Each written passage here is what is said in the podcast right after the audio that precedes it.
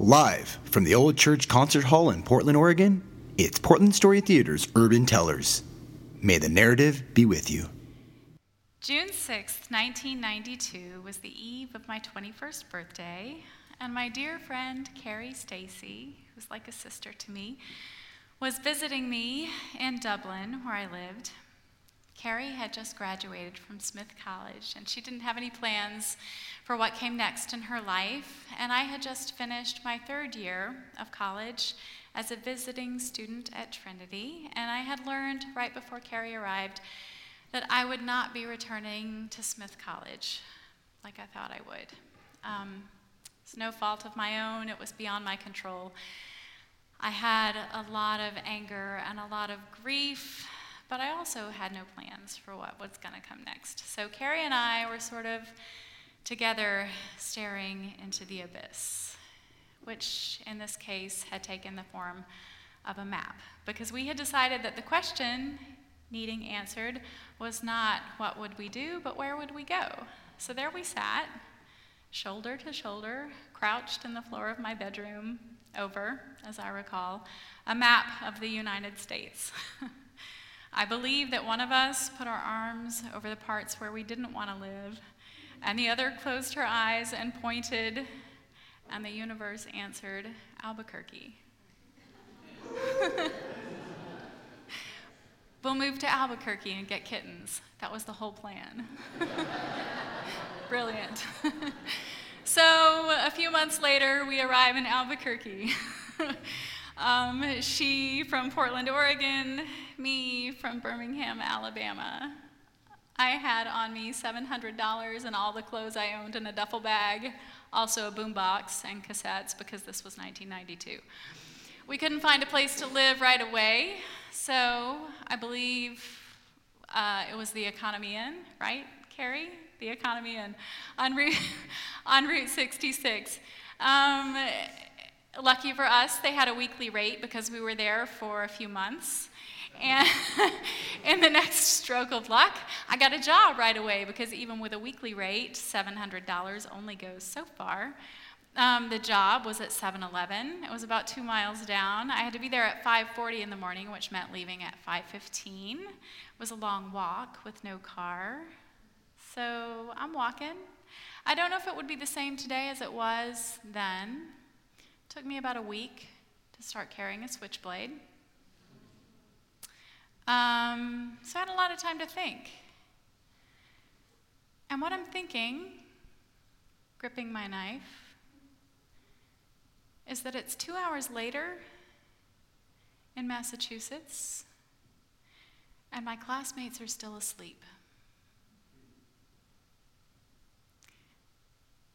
And when I embarked on my college career, I intended to pursue medicine.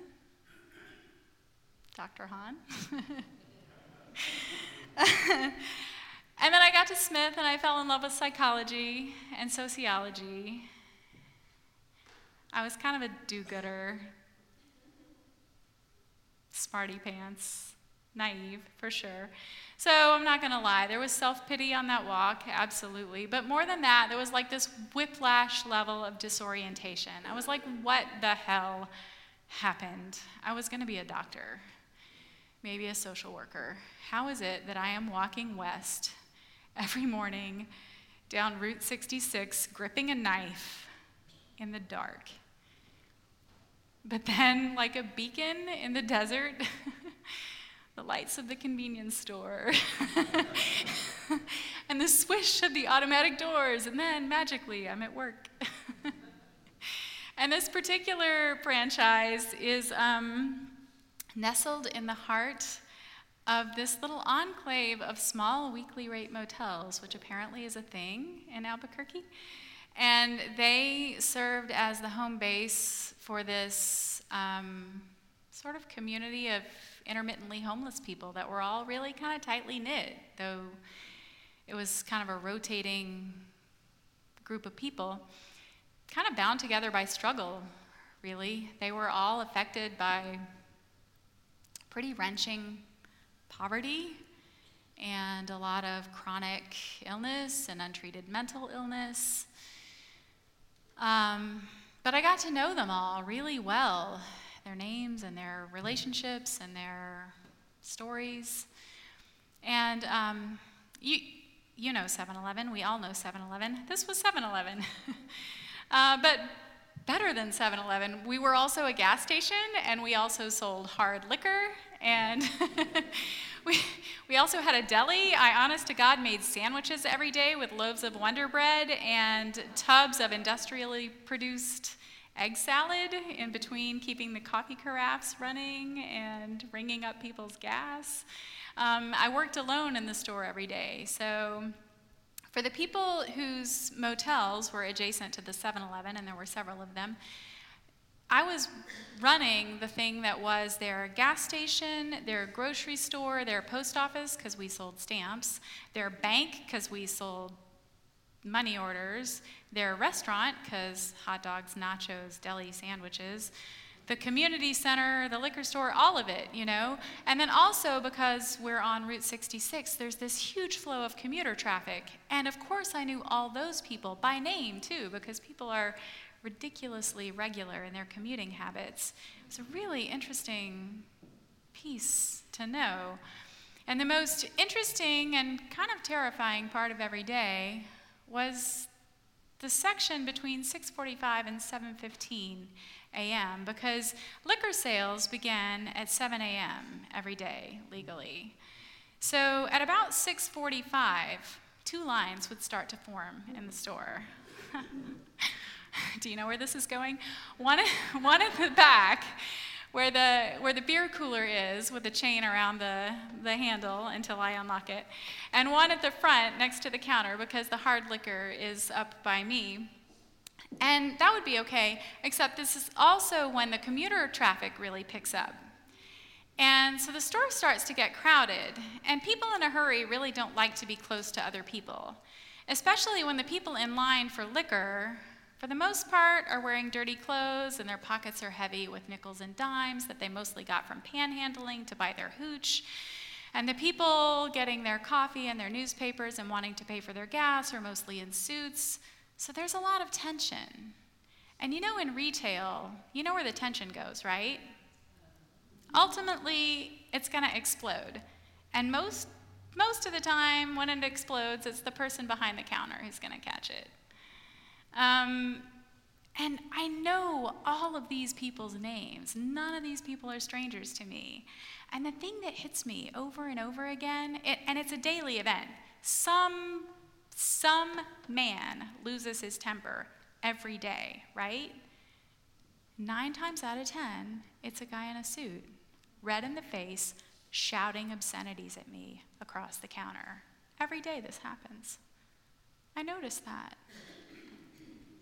A nice turn of events, and there are tons of witnesses, it's always a full store.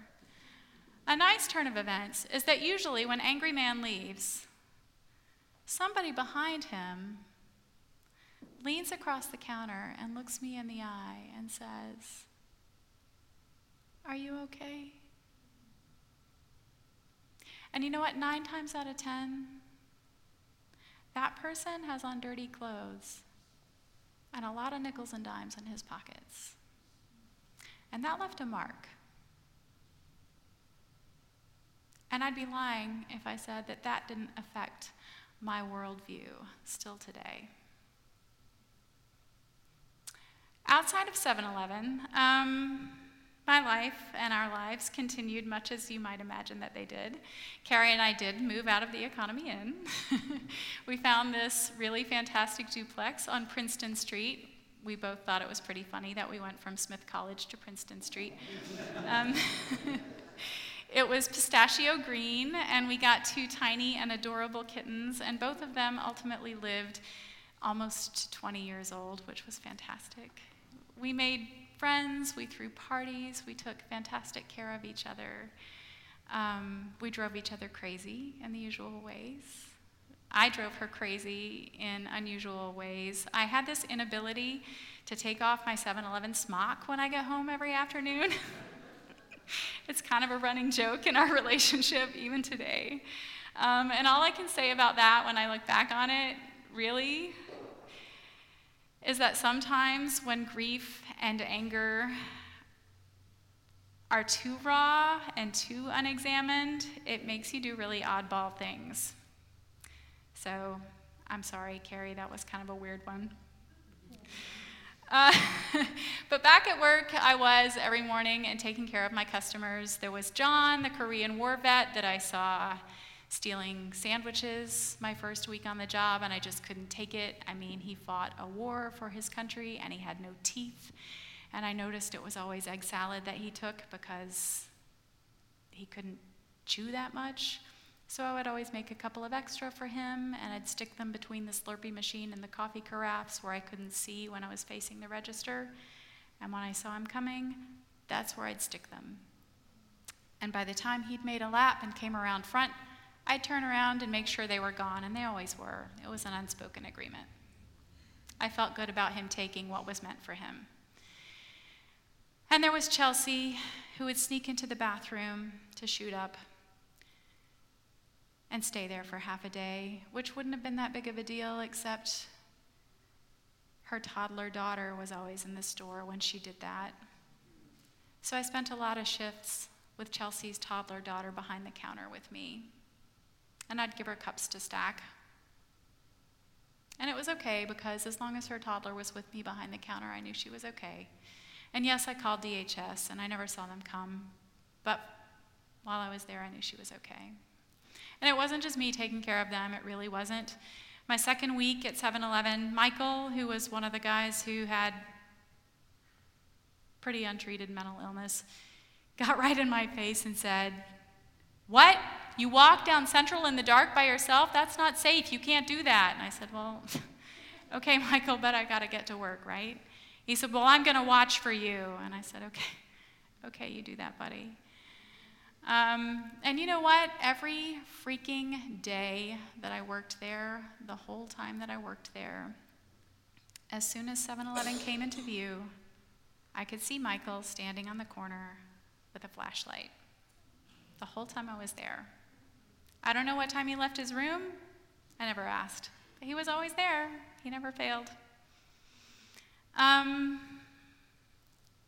so I never did graduate. And the truth is, I still hate that. But it occurred to me recently that my tenure at 7 Eleven was eight months. I started in September and I wrapped up in May. And nobody could say it wasn't educational. and I was kind of working in my desired field by that time. and when I listen to people reflect on the things that they cherish most about their college experiences, I hear some themes, and the themes that I hear are new experiences. Yeah, I got that. And learning to take care of themselves, check me out with a switchblade. And enduring friendships. I think we knocked it out of the park. Yeah, I'm good.